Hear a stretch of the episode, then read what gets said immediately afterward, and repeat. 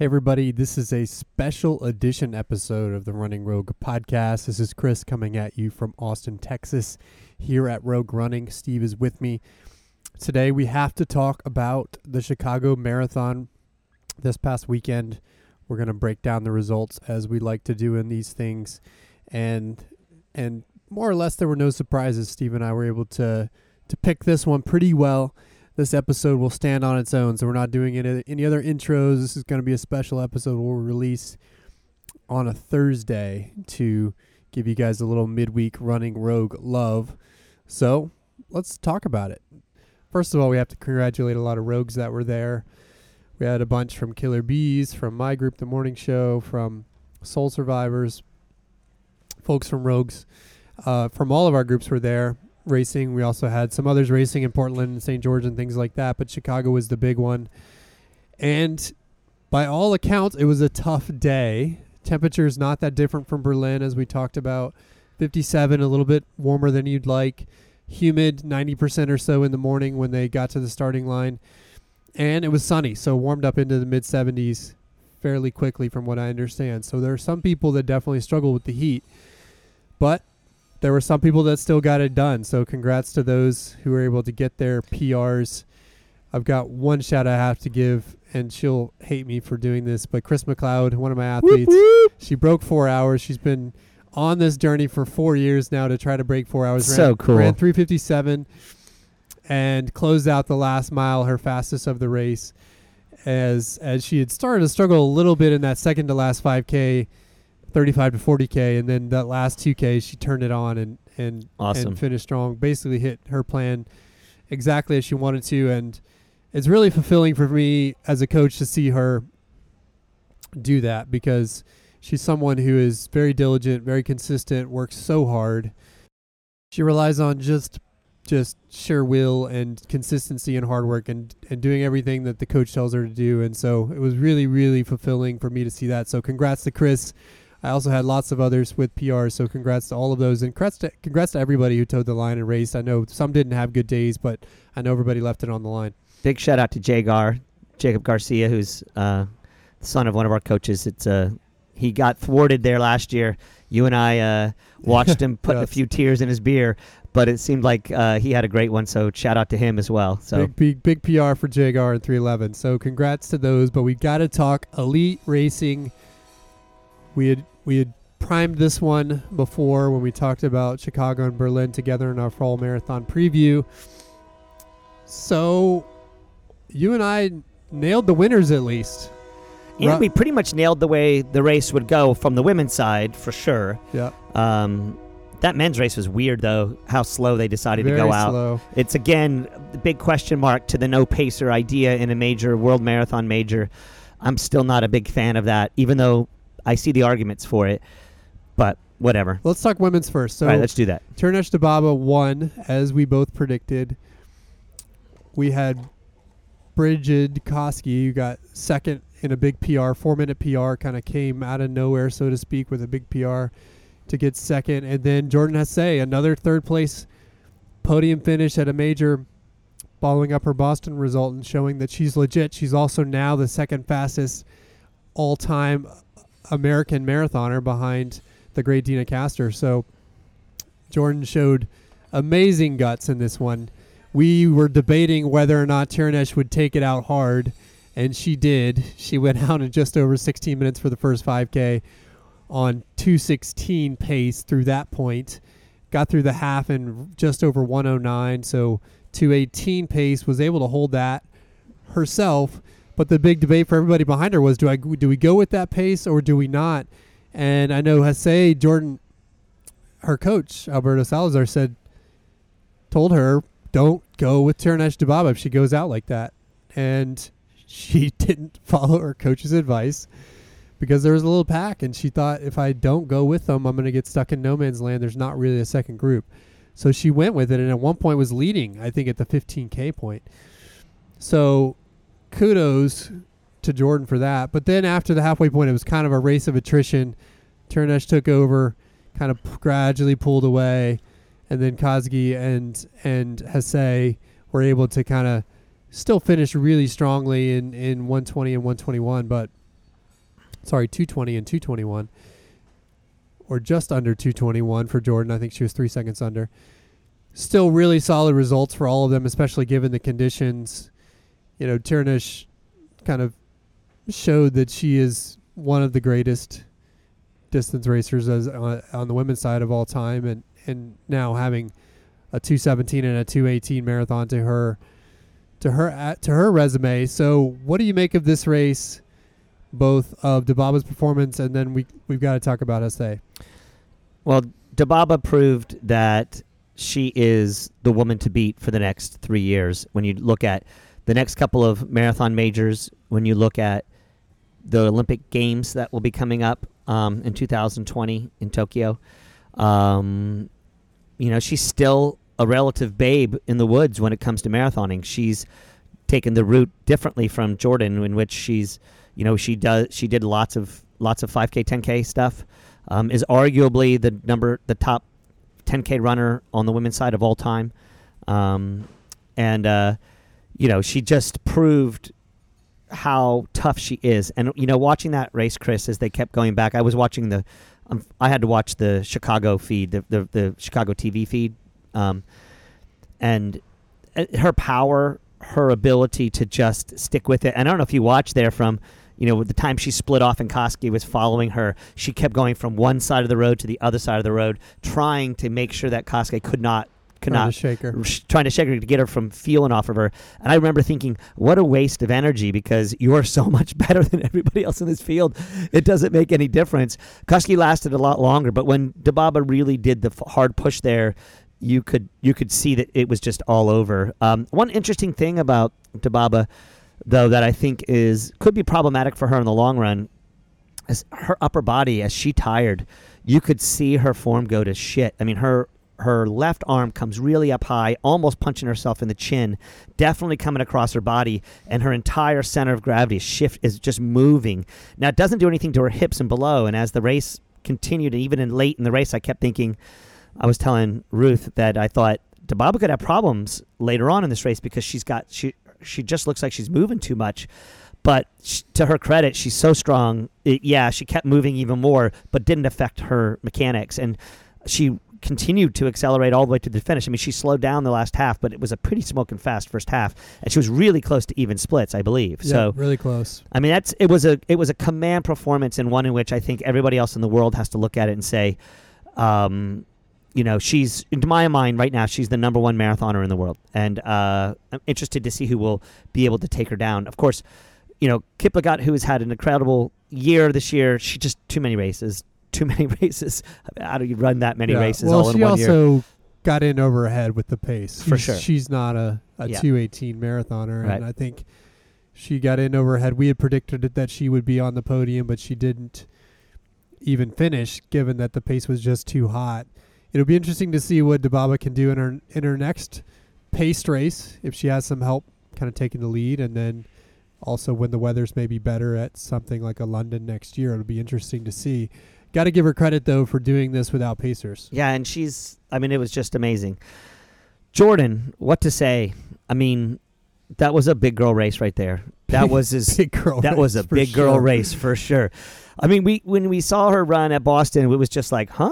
Like a little bit of incredulity. Like, wow, we expected her to be good, but nowhere near this good. Is this real?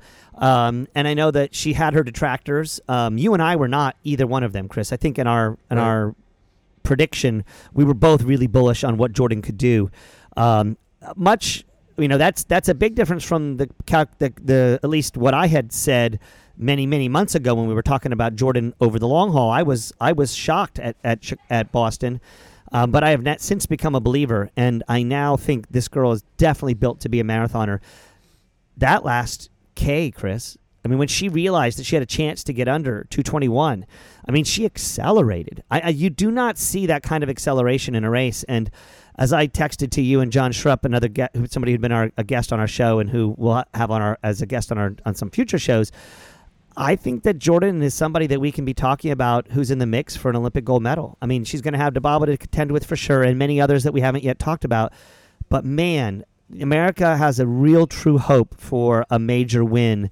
Um, watching her, this is this is This is that was some really good racing, and kudos to Alberto for a long term plan with her in terms of not chasing when he could have earlier. You know, Jordan got hurt in 2015, which really put her in a position of not being able to run a marathon in 2016. And but would they have tried to go after the Olympic trials and the marathon in 2016? It, to her credit, they did it, and to his credit, they didn't. And man, did she ha- she had an amazing 2017? It, unbelievable results and um, incredible planning. I want to give one quote. You know, she was quote. She did. A, she gave a lot of great quotes um, in the race, but the one that uh, was just amazing. I want to share with everybody. Um, it says she said you're just going to be hurting tremendously. And, and, I'm putting the quotes here in a marathon. So you're just going to be hurting tremendously. That's something you've got to love as a runner. You've got to take pride in that. I was excited to be hurting and just embracing the pain, embracing the challenge, and just staying calm. Key points there, Chris. Number one, she's not expecting it to be easier. She's not expecting it to be at a certain pace or a certain thing, she's literally saying, I'm expecting it to hurt. I'm excited to be hurting, embracing the pain, embracing the challenge. But then here's the key thing to, in my mind this is what happens when I see athletes that I coach who fade over the last six to eight miles of the race. It's this that I think that happens frequently for a long time I thought it was training that maybe we weren't doing appropriate training, maybe we weren't getting them in the place. But as I've watched, and I think nutrition's into play for some of those fades late, but I think so much of it is that people are expecting it to be a certain way and not expecting it to hurt, and then when it does, they're not able to stay calm they they get, the water gets really choppy. They start to question everything that they're doing, and then you open up the the the voice of that inner devil, the devil on your shoulder that we've talked about in our mental training um, episodes, Chris. That is then given free reign to basically drag the athlete down. Jordan bypassed all that by saying, "I expect to hurt. I'm excited to hurt. I'm built to hurt, but I have to stay calm." Man, that that is amazing, and especially given the way the race went. I mean, you know, it takes huge guts to go after it. But I think she made obviously now on, on, on hindsight it looks like she made the right choice. But even when it was happening, I heard some of the commentators in that in that live feed saying, "Is this smart for her? Should she should be doing this. Is this the right move?"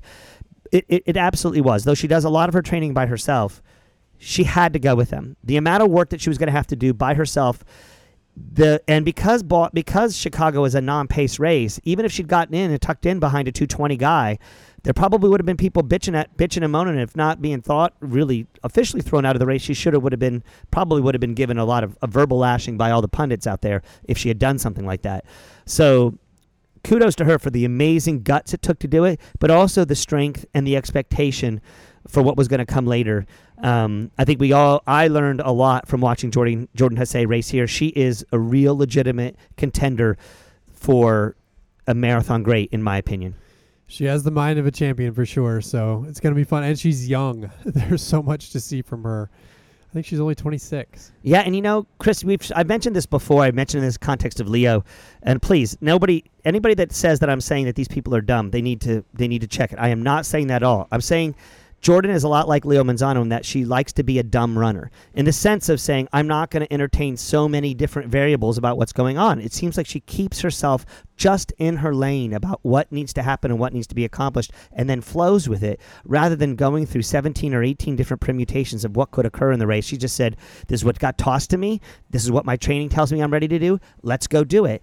And I think that it, it seems you see, she just seems calm, cool, and collected. You could see a lot more of her racing at Chicago, at, at Boston last at, at Boston this spring, but she just seems really calm, really cool, and ready to, to, to produce. And so, I mean, just an amazing race from her. I, I thought it was the performance. Dibaba proved how great she is, but watch out in 2020, Dibaba. You've got a you've got a little ponytail girl from from Southern California who's going to be right there with you and who's not going to be afraid to take whatever you have to deliver.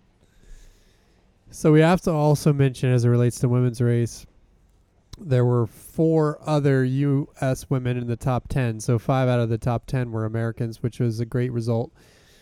The most countries, you know, most country uh, represented in the top 10 with Megan Christian from the Atlanta Track Club was in 233. Alia Gray, 234 from Boulder. Taylor Ward, 235. Becky Wade ended up 235 as well. I mean, the U.S. women are starting to get some serious depth at the marathon, and I know there's a big difference between a 220 57 and a 235.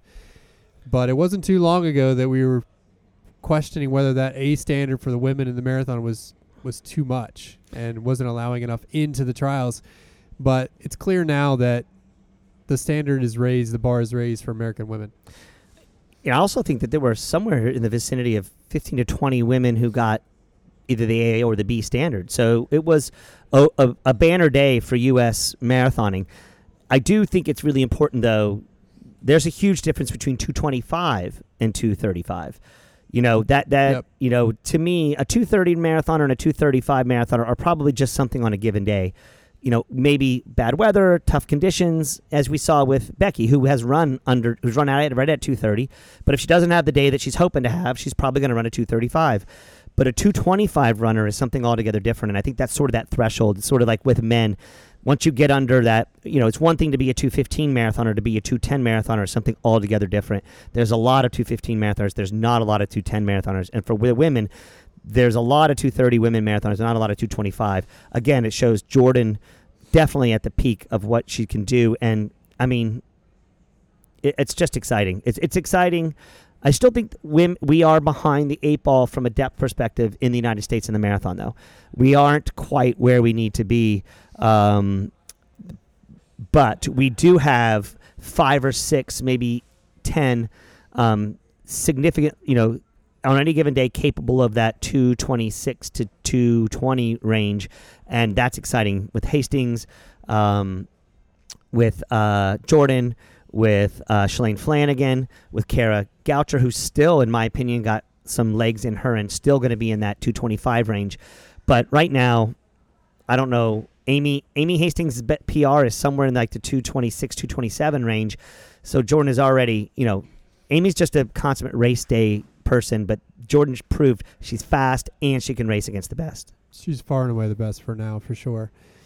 So, by way of transition to the men's, I have to kind of transition us with a quote from Alberto himself. He he said, "I told Galen, I said, hey, I'm glad you won today, but I'll tell you right now, if I got to say performer of the day for the Oregon Project, it's I got to give it to Jordan." Oh yeah, So we'll we'll we'll leave that to say even even Salazar said Jordan had the better day, but Galen won. First American born winner since eighty two in Greg Meyer, first American US citizen winner since two thousand two in Khalid Khannouchi. So Rupp definitely ended a big drought here.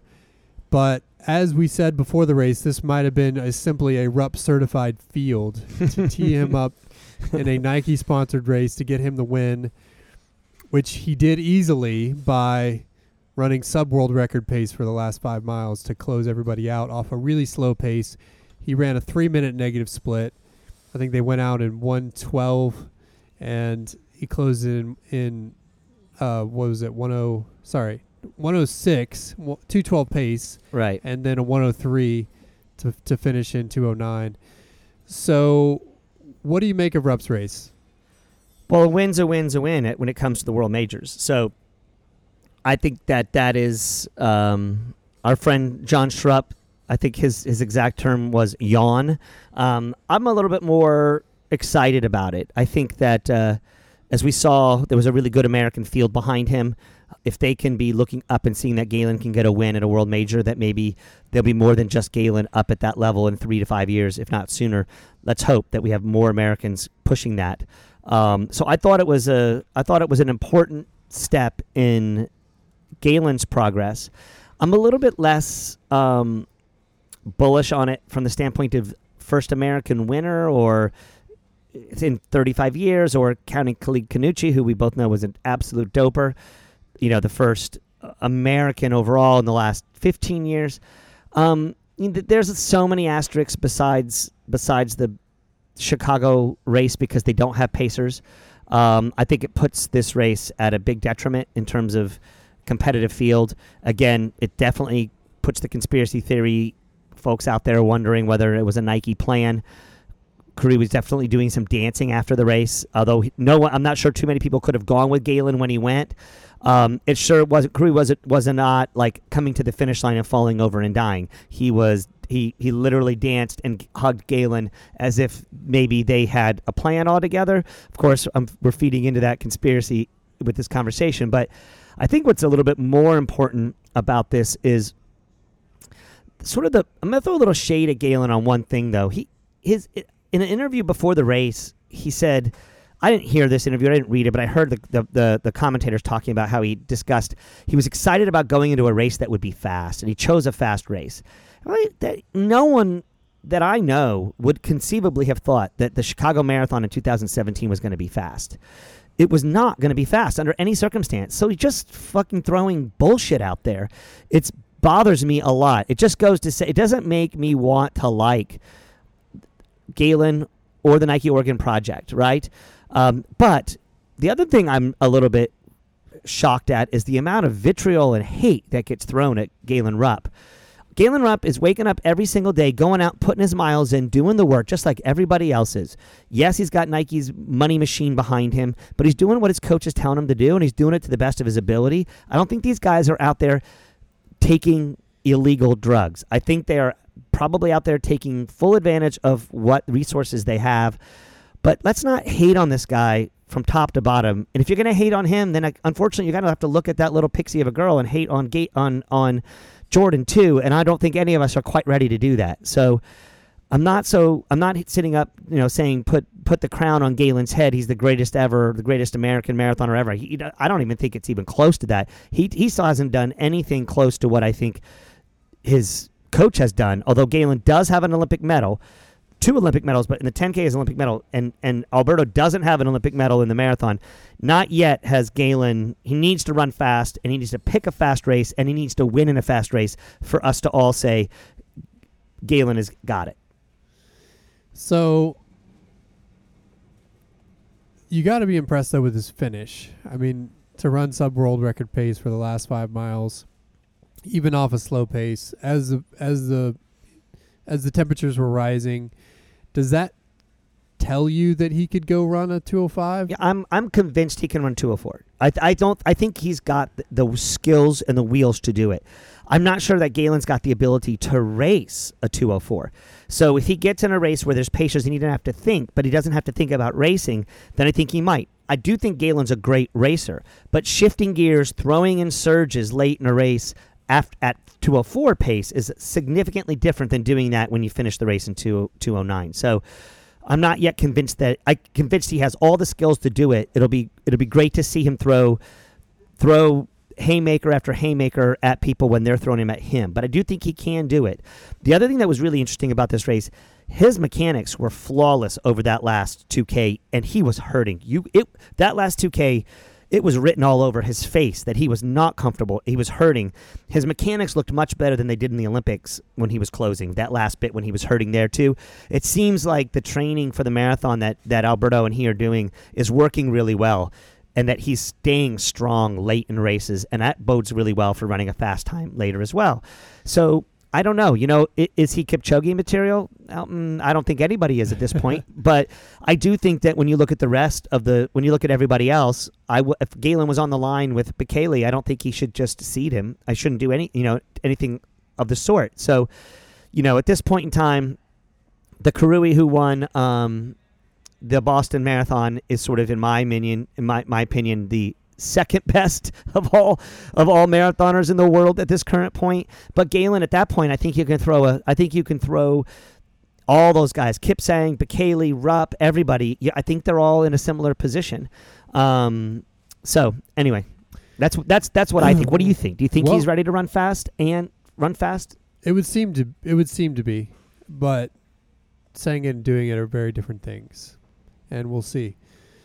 I tend to think that there's not a lot of 204 guys that aren't on EPO personally. Mm-hmm. So, and I don't think Galen's on EPO. He might be getting testosterone gel massages from Alberto and taste, taking other things in the gray, but who knows? But I, I think it's hard to run a 204 if you're not an EPO, to be honest. So I'm curious to see. I'd love to see him go to London, with Pacers and see what he can do because that's definitely the next step in his progression. We will see. Be- behind him, Abel Kirui, 209.48, solid result for him. He recently went to train with the great one, Eliud Kipchoge, and was talking about that in advance. Some Super of the, interesting. Some of the things he's picked up from him about how Kipchoge is just so diligent in his training, every little detail. I think his quote was basically, "If Kipchoge says we're eating at seven, we're eating at seven. Seven. there is no variation from that. If if Kipchoge says it's time to sleep, we sleep. so he's he's following the great one, and it'll be interesting to see how that helps his progression. Behind this, we had talked a lot about the American field behind Rupp with Chris Derrick and Andrew Bumbalough and Sam Chelanga and Diego Estrada, Noah Droddy. In a lot of ways, I was disappointed by that, to be honest. I mean, Derrick was the next fastest American in 212, slightly positive split off of his 106 first half. All of them were there because the pace was slow at the halfway point. And then, unimpressively, kind of just fell apart from there. I think Derrick was the most impressive of all, not just because he got second, but he ran 212 debut.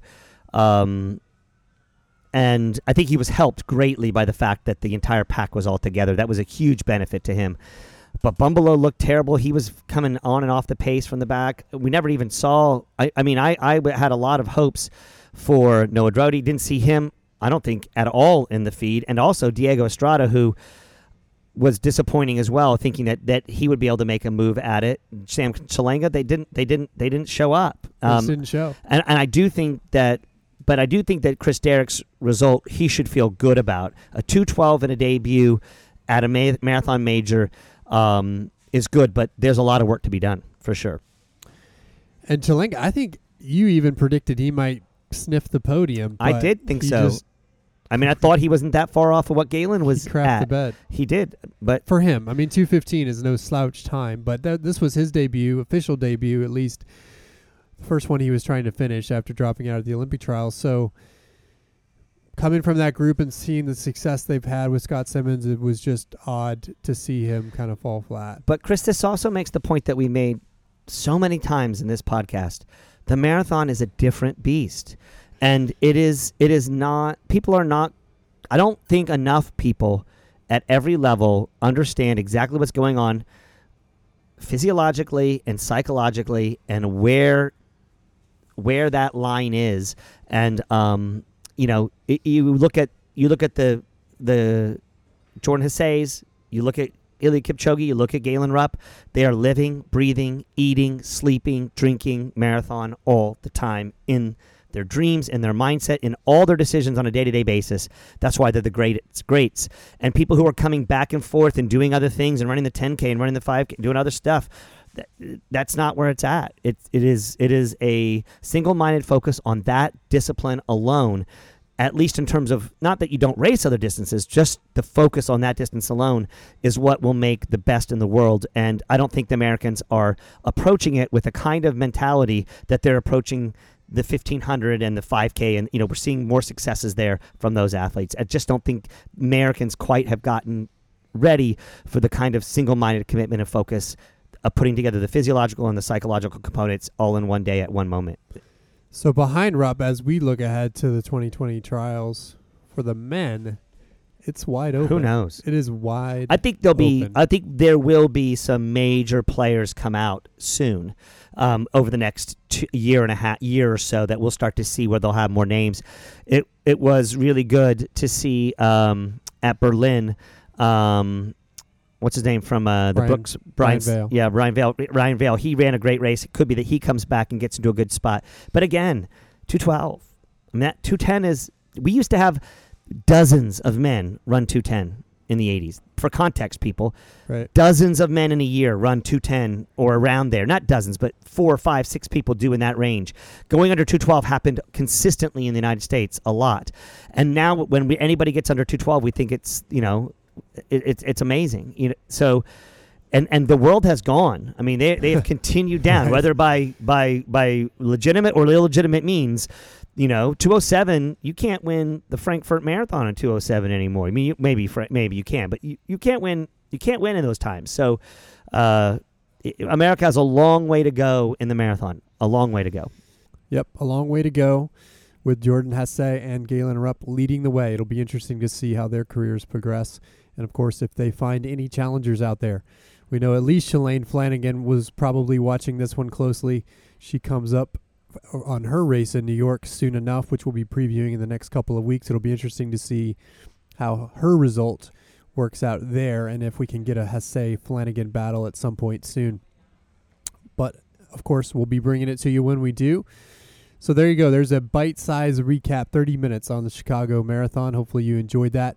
As always, you can check us out at our website, roguerunning.com, or follow us on Instagram, Twitter, or Facebook at Rogue Running. Until next time, we'll talk to you soon.